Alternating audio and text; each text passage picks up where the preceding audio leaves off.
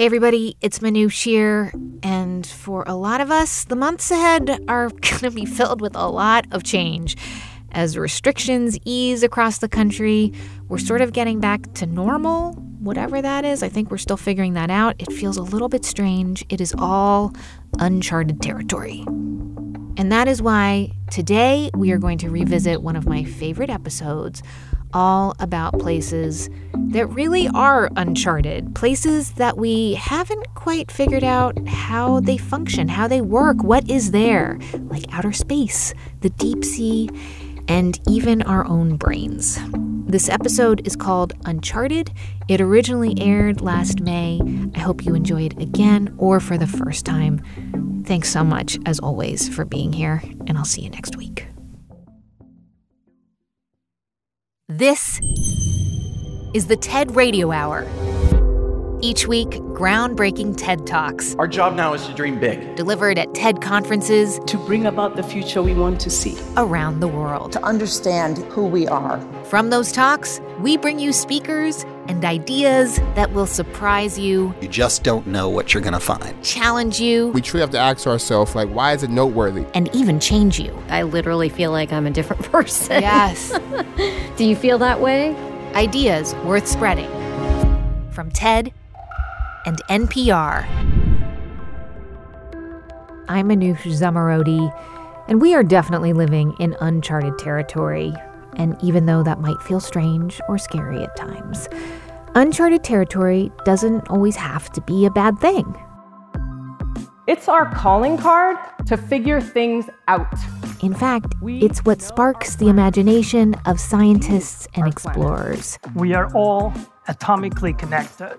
But what does that mean? They want to go where no one else has gone before. These are places that have been isolated for billions And that, of course, is what can lead us to new discoveries, better ways to live our lives. Could they also help us with a little carbon problem we've got going on up at the surface? So, on the show today, we're doing things a little differently.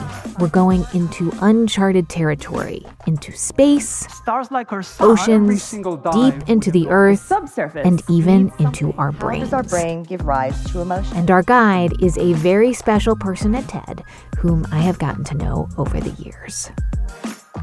Can you introduce yourself and uh, tell us your name and what you do? Yes, hello. My name is David Biello, and I am the science curator for TED.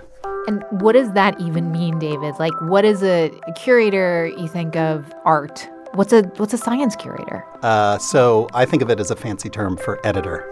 I'm out there in the world looking for great science stories and great scientists to tell me about them. Okay, so part of then your duties are helping them craft or, or take the very in depth research that they're doing and make it more palatable to the common woman or man or That's right. person.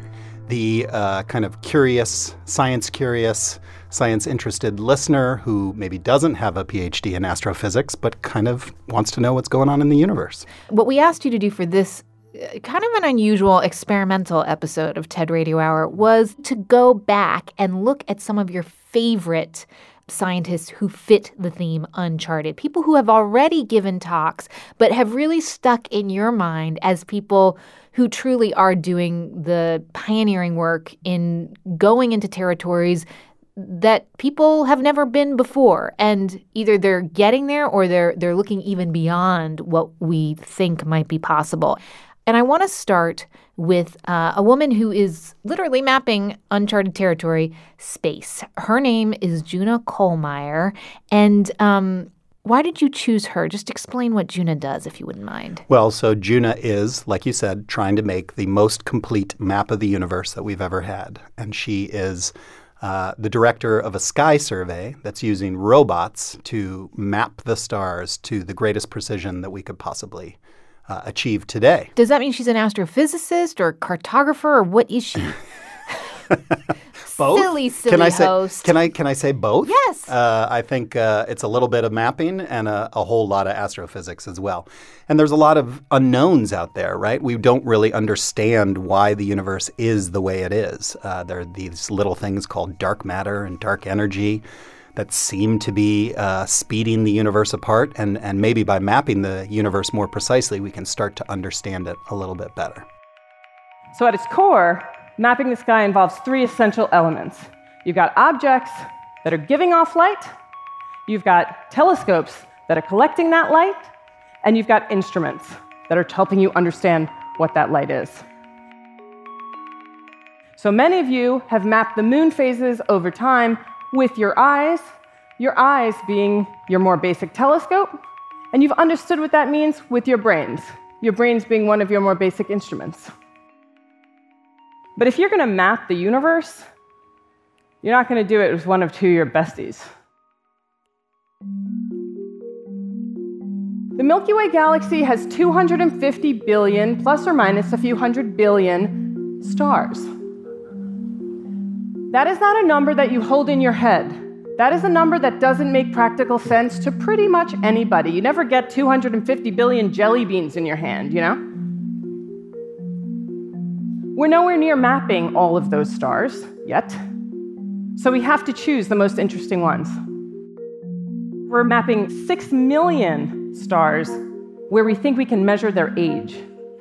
Because if you can measure the age of a star, that's like having 6 million clocks spread all throughout the Milky Way. And with that information, we can unravel the history and fossil record of our galaxy and learn how it formed.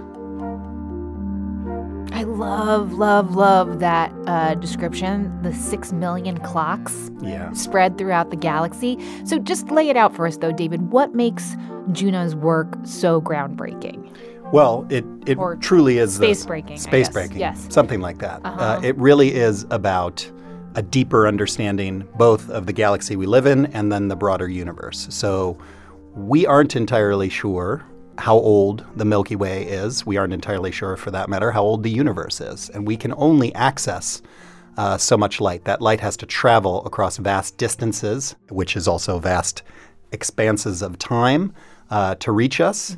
And by digging through that fossil record, as she puts it, uh, we can start to get a better understanding of where the Milky Way came from, what caused it to form. Was it was it clumps of dark matter that kind of pulled in the matter we can see uh, and created galaxies, or or was it something else? There might be new physics that we can understand by looking at this better map of our region. Juna, there's a sense about her that, you know, first makes me think, like, well, why? What difference does it make? We're here, we're on Earth. And she's like, because that's what being human is. It's wanting to understand where we come from, where we've been. And, and if you really want to get existential, this is seriously existential, looking at billions of stars and how it's the story of humans in some way. And it's scratching that itch of uh, curiosity. I think it's a very old impulse to sit there on the ground in the dark of night and look up at the stars and wonder, what are those things? It's our calling card as a species in the galaxy to figure things out. Back in the day, maybe we thought there were pinpricks in a curtain of night. Now we know a little bit better. They're stars, and they're way out there. Uh, and there's this whole vast universe for us to, to understand. What a playground for our curiosity. We know our planet. We cure our diseases. We cook our food. We leave our planet. But it's not easy. Understanding the universe is battle. It is unrelenting, it is time varying, and it is one we are all in together. It is a battle in the darkness against the darkness, which is why Orion has weapons. In any case, if you're going to engage in this battle, you need to know the battlefield. So, why is it important for us to understand the basics of our galaxy and how it's formed, would you say? Well, I think it's also about understanding what our, our future may be. Hopefully, hopefully humans will be around for a very long time, uh, and it would be good to know kind of what those clocks are telling us about how much time we may have left. She lays out a pretty aggressive timeline 2060 that she says she's going to map all the galaxies? Yeah, the whole universe, the whole shebang. Then we will understand our place in the universe. I mean, what else can you say? we'll understand our place. Literally, our place in the universe. Um, and that is just an awe inspiring, I think, achievement. How did you discover her work? You know, I was trying to think about this last night, actually, uh, and I couldn't remember how I first came across Juna Kollmeier. However, I do remember very vividly watching my first clip of her speaking and being like, that is a TED speaker. She just has a certain energy. And I was like, that is a kind of inspiring war cry, battle cry Yes. that can kind of rally the troops uh, to understand the universe. I mean, you can hear it in her voice. Like she is a battleship commander. Do you know what I mean? I would do whatever that woman asked me to do. That's right. Follow her into battle. Yeah, and I I do want to mention like it sounds so mundane when you describe where the two telescopes are that are actually gathering this data. Do you remember where they are? Uh, New Mexico and the Atacama Desert in Chile. That's less mundane, perhaps. Oh, really? Yeah. Why is that? Because it's the driest place on Earth. Ah. Very good place to put a telescope. Oh, in- of course, right. You get a lot of action in the Yeah. sky at night. Not too many clouds. All right, so I want to go on to the second talk that you brought us. Another person who is studying space, Enrico Ramirez Ruiz. What does he do? So he calls himself a stellar mortician. Uh, he studies So good. Yeah, the death of stars. Uh, and the death of stars, it turns out, are pretty important to your life. Uh, all the elements that we think of uh, as important for life, whether that's carbon, which is the backbone of the, the food we eat and, and our very bodies themselves, nitrogen, which is the uh, primary constituent of our atmosphere, or oxygen, what we're all breathing right now and exchanging right now. All those things were born in the death of stars as we understand it now. We are all atomically connected, fundamentally, universally. But what does that mean? I'm an astrophysicist, and as such, it is my responsibility to trace the cosmic history of every single one of your atoms. In fact, I would say that one of the greatest achievements of modern astronomy is the understanding of how our atoms were actually put together. While hydrogen and helium was made during the first two minutes of the Big Bang, the origin of heavy elements, such as the iron in your blood, the oxygen we're breathing, the silicon in your computers, lies in the life cycle of stars. Okay, mind blowing because I- I'm just looking down and I, you know, I'm looking at my hand and veins that are blue and there's oxygen in there. And he's saying, my little veins right here that I can touch, that is actually related to the Big Bang? That's right. You are stardust. So the hydrogen and helium was kind of there from the beginning, right after the Big Bang.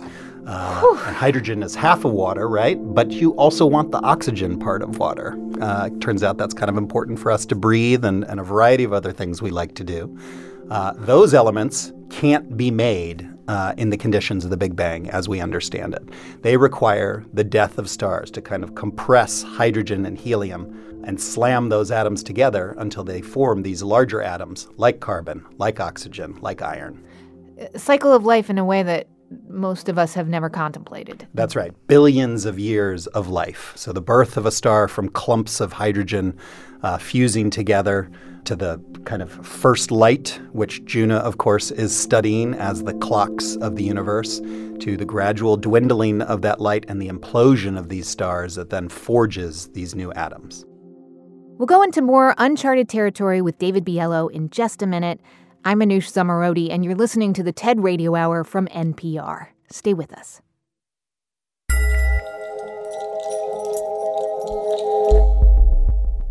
Support for TED Radio Hour and the following message come from Culturelle, who want you to know that an estimated 45 million Americans may have IBS, according to the International Foundation for Gastrointestinal Disorders. Culturelle IBS Complete Support is a medical food for the dietary management of IBS. It's designed to relieve symptoms like abdominal pain, bloating, diarrhea, and constipation in a safe, well tolerated, once daily dose. Save 20% with promo code RADIO on Culturelle.com.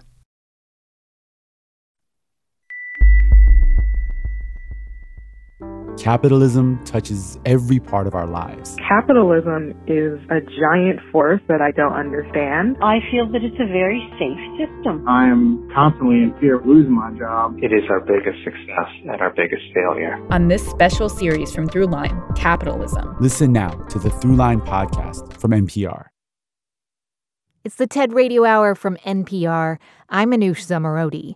On the show today, we are going behind the scenes with TED science curator David Biello on some of his favorite research into uncharted territories. And we were just hearing David explain the ideas of astrophysicist Enrico Ramirez Ruiz and how none of us would exist without the stars. The origins of our atoms can be traceable to stars that manufactured them in their interiors and exploded them you know, all across the Milky Way billions of years ago. And I should know this because I am indeed a certified stellar mortician. and today I want to take you on a journey that starts in a supernova explosion and ends with the air that we are breathing right now. So, Enrico is also studying supernovas? That's right. So that is the death of a star. Well, that is the, the, death of a star. Not every star, but okay. the spectacular death of some stars. Uh, and so he's studying that particular form of death. That's his specialty, I guess, as a stellar mortician. Uh, and going a, out with a bang. Going out with a bang. Okay. And in fact, uh, there is a chance that Betelgeuse, uh, a giant star that has been dimming in, in recent months, uh, may be about to undergo a supernova. So we might have that to look forward to. And how do you go about even studying that? Well, or how does Enrico, I should say. There are so many stars in the universe, as Juna so helpfully pointed out, yes. uh, that some of them are going to be going supernova all the time. And so you kind of go and uh, point your telescopes and, and, and, catch those supernovas in action. And then they also build computer models, right? Okay. We can't create the conditions of a supernova on Earth. That's probably a good thing. Yes. So within a computer, you can kind of model how does this happen? What are the physical processes uh, that surround the death of a star and why does it kind of collapse in on itself before exploding outwards? Now, stars like our sun which are relatively small, burn hydrogen into helium, but heavier stars of about eight times the mass of the sun continue this burning cycle even after they exhausted their helium in their cores. So at this point, the massive star is left with a carbon core, which, as you know, is the building block of life. This carbon core continues to collapse, and as a result, the temperature increases, which allows further nuclear reactions to take place, and carbon then burns into oxygen, into neon, silicon, sulfur, and ultimately iron. And iron is the end. So when the entire core of the massive star is made of iron, it's run out of fuel. Without fuel, it cannot generate heat, and therefore gravity has won the battle. The iron core has no other choice but to collapse, reaching incredibly high densities. Think of 300 million tons reduced to a space the size of a sugar cube. At these extreme high densities, the core actually resists collapse, and as a result, all of this infalling material bounces off the core. And this dramatic bounce, which happens in a fraction of a second or so, is responsible for ejecting the rest of the star in all directions, ultimately forming a supernova explosion. So it's kind of the uh, final end of the gravity of the star. So the reason the Earth orbits the sun is because of the massive size of the sun that keeps us locked in its uh, in its gravity.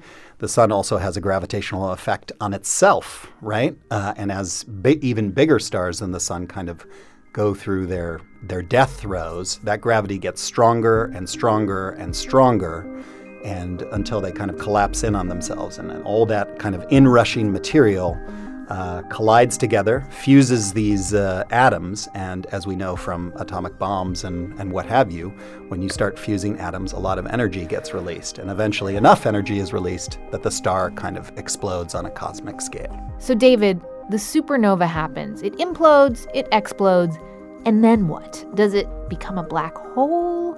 Do all supernovas lead to black holes? Is that the trajectory?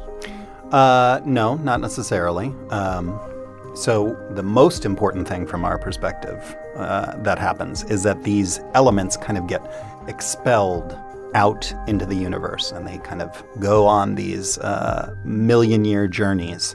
And as gravity kind of pulls them back together, as they're kind of drifting out there, sometimes they form a planet, and sometimes that planet is hospitable enough that life can form as well. And so without these supernovae, hmm. There would be no life on Earth. We wouldn't be here. Ah. It would just be a kind of a potentially an undifferentiated mass of hydrogen and helium just kind of floating around uh, with no one around to observe it. Uh, but the right doesn't sound great. Doesn't not, sound ideal. Not something we'd even want to chart. No. Really. So the formation of stars was the first step uh, in the long journey uh, to the life we live today. We really are just stardust. You and me. You and me. You do not exist without stars going kablooey. We are stardust. We are golden. We are golden, and we got to get ourselves back to the God. The lives and deaths of the stars seem impossibly remote from human experience, and yet we're related in the most intimate way to their life cycles. The very matter that makes us up was generated long ago and far away in red giant stars. Seriously, all the mm-hmm. songs where you hear about that, were they referring to research like this? They were referring to research like this. But how do all these songwriters know that? I, I would bet Carl Sagan. And these energy sources oh, yes. the origin of life. life. There's a star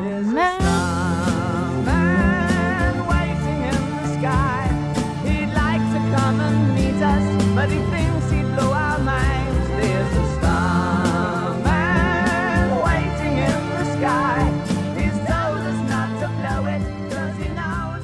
move ahead uh, well, back down, we should say, to Earth. And let's get grounded. Yeah, let's get grounded.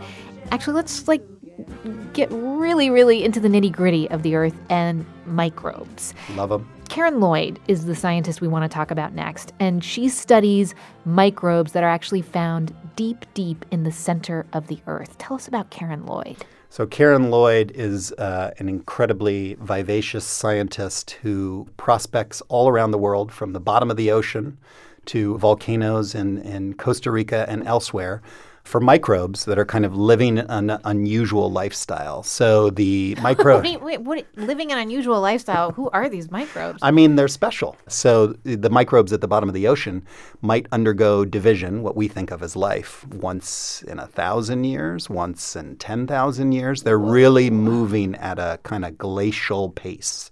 The microbes in the not the center of the earth, but deep beneath the earth are interacting with kind of the the rocks down there in a way that is not possible on the surface because you're dealing with all that oxygen we talked about. You're dealing with all these other things. They're essentially eating the rocks to live.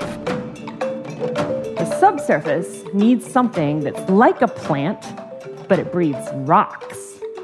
Luckily, such a thing exists, and it's called a chemolithoautotroph, which is a microbe that uses chemicals, chemo, from rocks, litho, to make food, autotroph. So, what we have are microbes that are really, really slow, like rocks, that get their energy from rocks, that make as their waste product other rocks. So, am I talking about biology or am I talking about geology? This stuff really blurs the lines. Okay, they're eating the rocks to live. What's edible about rocks? Does, is that like the dumbest question you've ever heard, or is that actually legit? No, that's that's the question that Karen Lloyd is is asking, and uh, she started off as a biologist, but some might argue she's kind of uh, a geologist too, right? Because it's the interaction between this life and these rocks um, that she's that she's studying. Uh, so, how do you go about eating a rock? Well, very very slowly. But um bum. uh huh. But they've been doing it for a very, very long time, as far as we can tell, right? So who nobody knows. There haven't been too many places on Earth that when we've looked closely, there aren't microbes. Microbes are kind of the ultimate survivors, and Earth is just uh, packed chock full of microbes everywhere. It may seem like we're all standing on solid Earth right now, but we're not. The rocks and the dirt underneath us are crisscrossed by tiny little fractures and empty spaces. And these empty spaces are filled with astronomical quantities of microbes. The deepest that we've found microbes so far into the earth is five kilometers down. So, like, if you pointed yourself at the ground and like took off running like into the ground, you could run an entire 5K race and microbes would line your whole path. And Karen she actually, to study these microbes, treks out to visit volcanoes and hot springs to do her research, right? That's right. She's uh, putting herself uh, uh, at risk of uh, life and limb just to figure out what's going on with these microbes. And why does she do that? Well, one, for the love of uh, just sheer discovery and science. Uh, but two, they these microbes may offer us solutions to problems that we're having, like uh, climate change. Okay, this relates to climate change how? Well, it's all about the carbon cycle, right? Ah, so right. Earth has this very long, slow process of uh, carbon kind of cycling from the air to the land, deep under the land, and then coming out of volcanoes. Uh, to get back in the air, and so on and so forth. But that takes thousands, or even tens of thousands, or even millions of years. Uh, these microbes can can potentially help us speed that up we discovered that literally tons of carbon dioxide were coming out of this deeply buried oceanic plate. And the thing that was keeping them underground and keeping it from being released out into the atmosphere was that deep underground, underneath all the adorable sloths and toucans of Costa Rica, were chemolithoautotrophs.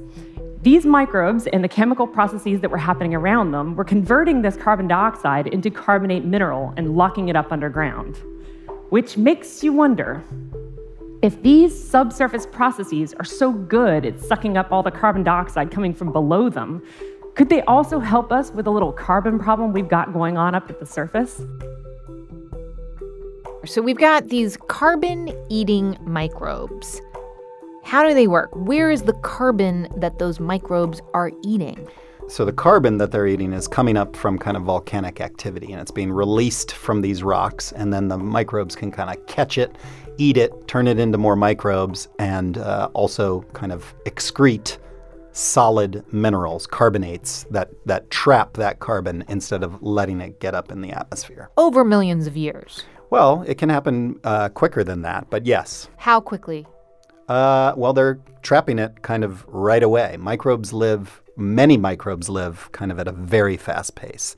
Uh, and these chemolithoautotrophs are kind of living fast and loose down there in the subsurface. Okay. So, pardon me to grossly simplify this, literally grossly, what happens when these microbes poop the carbon out then?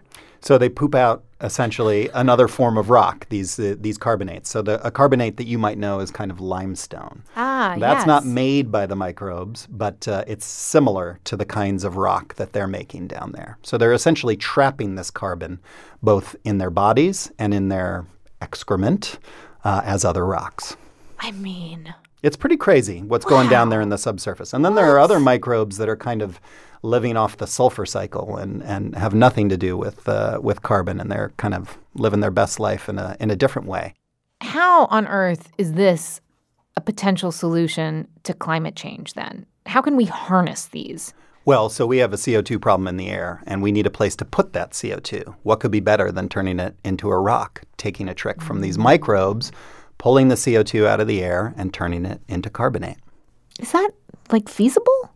Seems like it. In five years, 500 years? Well, we have to understand exactly how the microbes do it, and we have to come up with a great way of uh, catching that CO2 in the first place. Um, but it's it's possible, and that's kind of why we do this research.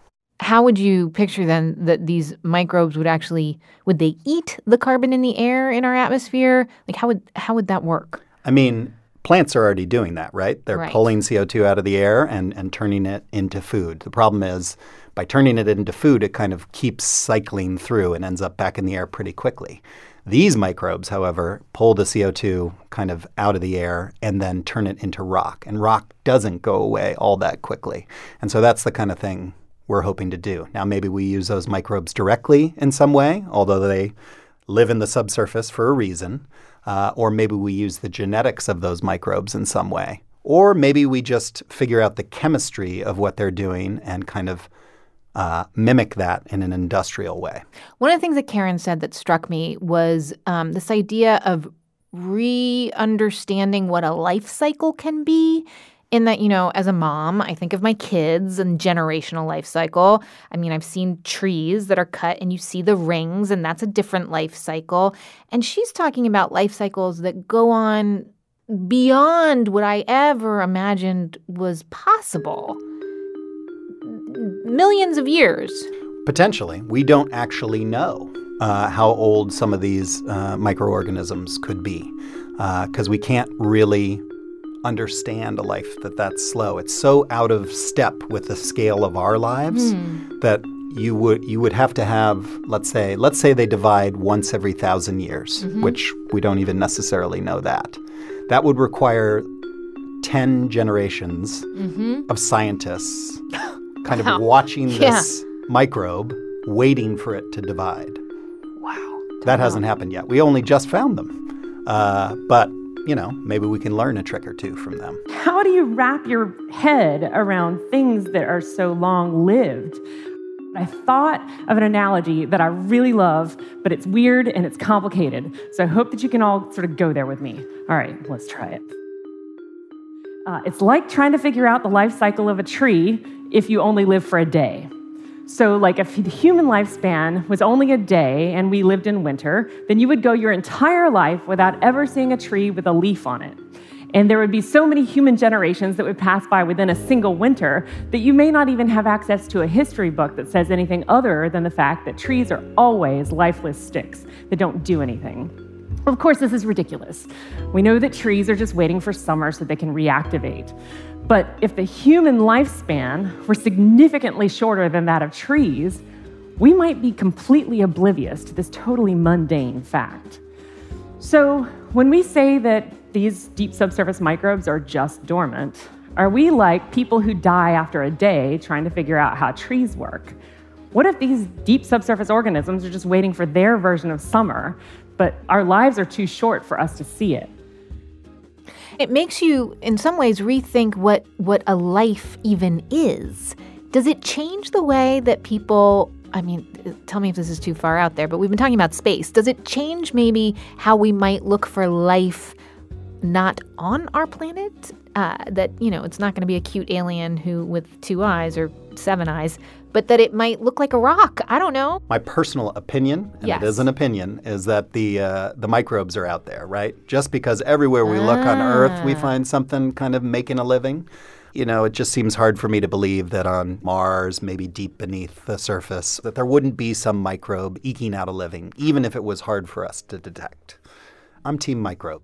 Okay, we'll keep exploring uncharted territories. We're going to go underground, underwater, and in our brains in just a minute. I'm Manoush Zomorodi, and you're listening to the TED Radio Hour from NPR. Stay with us.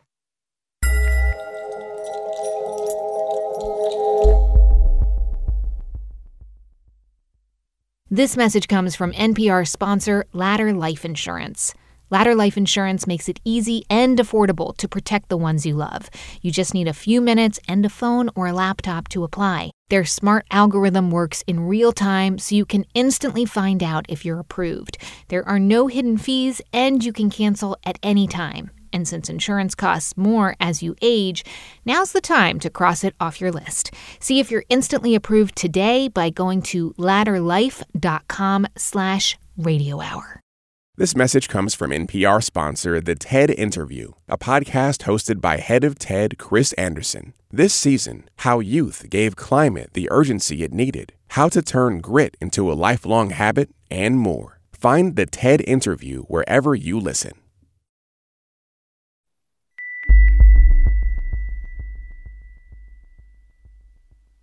It's the TED Radio Hour from NPR. I'm Manoush Zomorodi. Today on the show, we're exploring uncharted territory with TED science curator David Biello. So far, we've talked about mapping the stars, how we're all made of stardust, and super slow moving microbes that can be found deep, deep below. We're going to stay deep below, but we're going to go back to the ocean theme here. Um, you're going to tell us about someone who is really pushing the limits of deep sea exploration. I, I mean, I, I love me some deep sea exploration. I don't want to go, but I like hearing about it. Tell me about this. So, Victor Vescovo has led an expedition to the deepest parts of all the world's oceans. This is something that uh, we've never done before.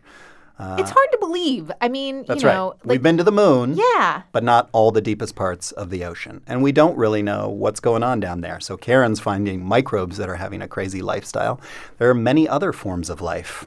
So let's talk about how Victor actually got down there. Um, it's I, I, believe that he was descending deeper into the ocean than Mount Everest is tall. Oh yeah, is that right? Way down there. And how on earth do you do that? Well, you do it in a very fancy submarine. Now, the tool is the, uh, the submarine, the limiting factor. It's a state of the art vessel supported by the support ship, the pressure drop. It has a two person titanium sphere, 90 millimeters thick, that keeps it at one atmosphere, and it has the ability to dive repeatedly down to the very deepest point of the ocean. Uh, and this is part of the reason that we haven't uh, explored the oceans, say, as deeply as the moon. It's it's an even harsher environment in many ways. Huh. It's a it's an alien world in its own right. The pressure of all that water above you, uh, you don't want to leak in that submarine because things go south pretty quickly uh, when you're under that much pressure. If you're claustrophobic, you do not want to be in the submarine. Uh, we go down quite a distance, and the missions typically last eight to nine hours in a confined space. I like to say I don't trust a lot of things in life, but I do trust titanium, I trust math, and I trust finite element analysis, which is how you figure out whether or not things like this can survive these extraordinary pressures and conditions. That was the real trick, is actually building a titanium sphere that was accurate to within 0.1% of machining. And titanium is a hard metal to work. And a lot of people haven't been able to figure it out, but we were very fortunate. I've been working with an extraordinary team that was able to make an almost perfect sphere, which when you're subjecting something to pressure, that's the strongest geometry you can possibly have. So when I'm actually in the submersible and that hatch closes, I actually feel very confident that I'm going to go down and come back up. I mean, I feel claustrophobic just even thinking about it right yeah, now. he's a pretty unique specimen uh, of, a, of an explorer, uh, and it's fun to chat with him about, you know, kind of why he did this. And it really is just that drive to go where no one's gone before. Have you seen the craft? Like, what is it? Did, did you visit Victor? Did you I go have, in it? I have seen the craft, and I did, and this is one of the great regrets of my life, I did get the offer to go down with him actually to see the Titanic because he was going to stop what? off there on his way to the Arctic. He was going to stop off there. Yeah, just mm-hmm. because, you know, if you've got the sub, you might as well use it. And he's uh, like, hey, man, you want to ride? Yeah, uh, but it turns out it's kind of tricky to intersect with a boat in the middle of the Atlantic Ocean, and I have a family, and travel is not uh, as easy to arrange. But I kind of, in uh, in retrospect, I'm like, man, I really, I really should have done that because when else am no. I going to have that opportunity? Maybe never. Good yeah. one, David. Yeah, that, um, I kind of blew that one. how many people fit in there, though? So two people can go in there. So it would have been. Just, it would have been me and Victor going down for a little sightseeing trip to uh, the Titanic. And it's uh, like literally a round ball, right? It is. I mean, it doesn't exactly look like a round ball because there's kind of other machinery kind of built around it so it can kind of move through the water and other things. But the core of it, what keeps it stable, is this titanium sphere. And that's what's keeping all that pressure off Victor or whoever his passengers uh, may be. Wow. And that's also the promise of this is that it's a reusable submarine. Ah. One of the reasons we haven't been to the bottom of the ocean that much is it's usually been a one-off. You go down, you come back up, your sub is wrecked, but but you got there and you got some stuff. But then you got to go start over again and build another sub. I didn't know that. Huh? This one is going down, coming back up, and can then move on to the next deepest part of the ocean and explore that. So the hope is that this becomes a tool that then enables us to explore these places much more deeply. So every single dive we have gone on, even though we're only down there for a couple of hours, we have found three or four new species because these are places that have been isolated for billions of years and no human being has ever been down there to film them or take samples. And so this is extraordinary for us. No human being. That's right. So he has been to some places on the planet that no other human being has seen. What must that feel like? Like, I've been to places you don't know.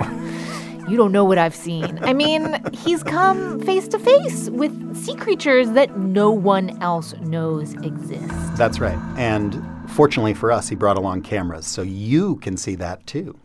That's cool. Yeah, kind of mind blowing. Can, can you just like describe a, a couple of the the the new friends that Victor made down there? So I think the uh, the one that stood out to me is a life form that sort of looks like a balloon on a long stick and it's just kind of drifting along the bottom. And this was a life form that has never been seen before, so completely new to science. And as you watch this life form kind of drift across the bottom, you see a tiny little version of it. Oh, and maybe it's a baby. Maybe it's a baby. Everybody loves to see a baby of a brand new life form. Yes, we do. Yeah. So does he get to name them? He does get to name them. yeah. What? I know. I, uh, you know, I'm hoping that he discovers so many that at some point he remembers I exist and, and throws me in there. listen, yeah, and I'm, I'm I'm cool with whatever. It could be a microbe. It could be one of these balloon animals. Whatever. I'll take it. I mean, that must be the most exciting thing that can happen to you professionally to see a species that no one else has seen before. Yeah. I mean, it's it really is kind of. Uh, um, well, it raises the the hairs on your arm It or does. on the back of your neck. it does. It really does. So, okay, now we're going into territory that I'm a little bit um, more comfortable with um, because I go there every day into my mind. Ooh. Um, the truth is that while we don't know that much about our oceans or the Earth's depths or even space, we actually don't even know that much about ourselves and our brains. Like, it is fascinating times when it comes to understanding how uh, the mind and the neural connections actually work. So let's talk about Kay Tye because she is an interesting combination in that she is a neuroscientist who studies the brain, but she also studies psychology, and that is more rare than you'd think. Tell us about her. That's right. So there's this gap uh, in our understanding of consciousness, if you will. We sort of understand the brain and how it works. We sort of experience the mind and how it works, but we don't understand how that physical substrate, the brain, gives rise to the mind, which is you and your thoughts and, and your conscious experiences. That is difficult territory for a neuroscientist to study, right? Because one half is objective. You can see a brain and, and test it. One half is subjective. You can talk about a mind, but it's much harder to kind of pin it down, if you will. So Kay is kind of exploring this uh, gap region, this nether region between the brain and the mind. As a neuroscientist, I'm often told that I'm not allowed to study how internal states like anxiety or craving or loneliness are represented by the brain. And so I decided to set out and do exactly that. My research program is designed to understand the mind by investigating brain circuits. Specifically, how does our brain give rise to emotion? It's really hard to study feelings and emotions because you can't measure them. Behavior is still the best and only window into the emotional experience of another. For both animals and people, yes, self report is a behavioral output. Motivated behaviors fall into two general classes seeking pleasure and avoiding pain. The ability to approach things that are good for you and avoid things that are bad for you is fundamental to survival. And in our modern day society, trouble telling the difference can be labeled as a mental illness.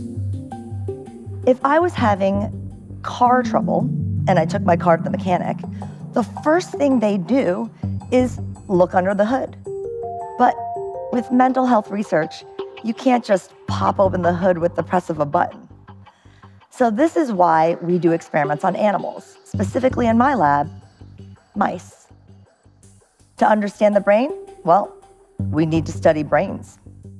Okay, so how does she do this, and and where does she do this? She has a lab. So she is uh, working out in California using a technique called optogenetics. Uh, so in every TED talk, I like there to be a, a, vocab- word, yes. a vocabulary word. You will be tested on this later. Yeah, that will be the vocabulary word here. So algae have this light sensing uh, gene, right? The gene tells them when to migrate up and down in the oceans. Remember the oceans? I do. So the light hits it, and the algae knows, oh, let's go get more light so we can make more food. You can put this gene into other cells. And one of the cells that they put it in is neurons. Those are the core cells of your brain. So when you shine a light on the neuron, it either turns on or off. And by controlling the neuron, you can then control the mind. The way I think of optogenetics um, is that it's almost like building a remote control. So my understanding is with Kay, it's it's a way to manipulate mice's brains to turn certain areas on or off and then see if you if you mess with them physically those little mice brains how does it change their behavior is that a really simplified but That's okay a beautiful simplification of what works. Okay, good. So she's she's working with mice. She's working with light and she studies how our brain gives rise to emotion related behavior like people who struggle with anxiety. That's some of the things that she's trying to figure out. How do right. mice help us figure that out? Well, mice are pretty anxious, don't you think? uh, so mice have this behavior where they kind of, you know, generally stick to the corners uh, and kind of hide themselves from that big bad world of uh, of predators. But if you shine a light into their brain in a certain way, they default to a more kind of exploratory behavior where they go out into the open a bit more. Now, obviously, a mouse life requires a bit of both. Uh, but just by shining a light on these neurons, you're able to flip the switch of that behavior and drive the mice either out into the open or allow it to kind of follow its natural behavior and kind of hide in the corners. This is the Elevated Plus Maze. It's a widely used anxiety test that measures the amount of time that the mouse spends in the safety of the closed arms relative to exploring the open arms. Mice have evolved to prefer enclosed spaces like the safety of their burrows, but to find food, water, mates, they need to go out into the open where they're more vulnerable to predatory threats. So I'm sitting in the background here, and I'm about to flip the switch. And now, when I flip the switch and turn the light on, you can see the mouse begins to explore the open arms of the maze more. And in contrast to drug treatments for anxiety, there's no sedation, no locomotor impairment, just coordinated, natural looking exploration. So not only is the effect almost immediate, but there are no detectable side effects. Now, when I flip the switch off, you can see the mouse goes back to its normal brain function and back to its corner. When I was in the lab and I was taking these data, I was all by myself and I was so excited. I was so excited to do one of these quiet screams. Why was I so excited? I mean, yeah, theoretically, I knew that the brain controlled the mind, but to flip the switch with my hand and see the mouse change its behavioral state so rapidly and so reversibly, it was really the first time that I truly believed it. You know, as a scientist, this is the moment, the moment where you get it's it's uncharted and then you just charted it right, right. there. That's right. W- what is the significance of her being able to turn on and off these behaviors? Well, it starts to tease apart what is kind of inherent inborn behavior what, and what is uh, conscious behavior and where those borderlines are. Now, obviously, this is just mice, and we're not shining lights to control people's brains as of yet. Uh, but this is helping us understand how the kind of physical architecture of a brain then gives rise to these behaviors that we look at as evidence of a mind. So when you call someone like Kay Tye, she seems like someone who, you know, she's thinking about humans. She wants to change the way that they're treated. She wants to help them essentially. So is when she gets the call from you, is she ready to go to explain this in layman's terms or is that something that whoa, you know, these papers that are published and reviewed by their colleagues and peers turning that into something that is not only educational but also entertaining is it's a real it's a journey. It's a slog i would even say. Having given a ted talk it's hard. Yeah well it depends on the person. Sometimes you get to work with a real gem. Uh, kay was a real gem. You're a real gem. Thanks. Uh, it's part of the reason i have a job or sometimes i feel like my job is translation in large part, yes. right? Taking uh, scientific jargon, like a word like optogenetics, and, and translating that into something that everybody can understand. And it's super important that everybody understand these things because science is kind of building the world around us, these uh, endless frontiers of discovery. That's what gave us the mm. iPhone. That's what gave us all the things that we're coping with in our in our day-to-day lives.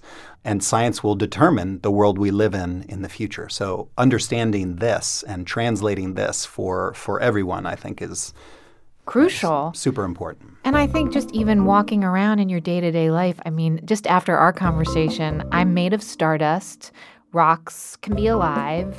Uh, what else? There's a part of my brain that makes me want to have chocolate at 4 p.m. Or is it my mind? We're not sure yet.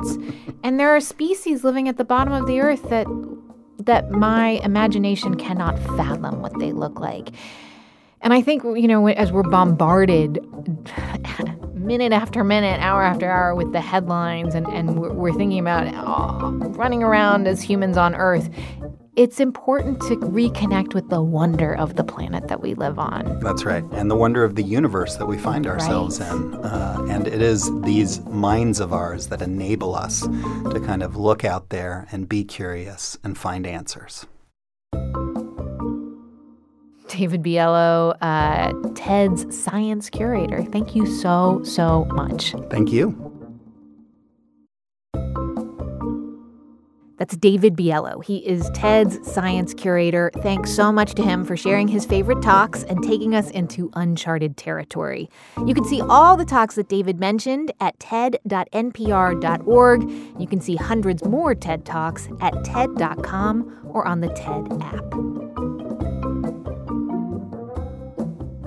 Our production staff at NPR includes Jeff Rogers, Sanaz Meshkinpour, Rachel Faulkner, Diba Mohtasham, James Delahoussaye, J.C. Howard, Katie Monteleone, Maria Paz Gutierrez, Christina Cala, Kiera Brown, and Hannah Bolaños, with help from Brent Baughman and Daniel Shukin. Our intern is Matthew Cloutier, and our theme music was written by Ramtin Arablouei. Our partners at TED are Chris Anderson, Colin Helms, Anna Phelan, and Michelle Quint. I'm Manoush Zomorodi, and you've been listening to the TED Radio Hour from NPR.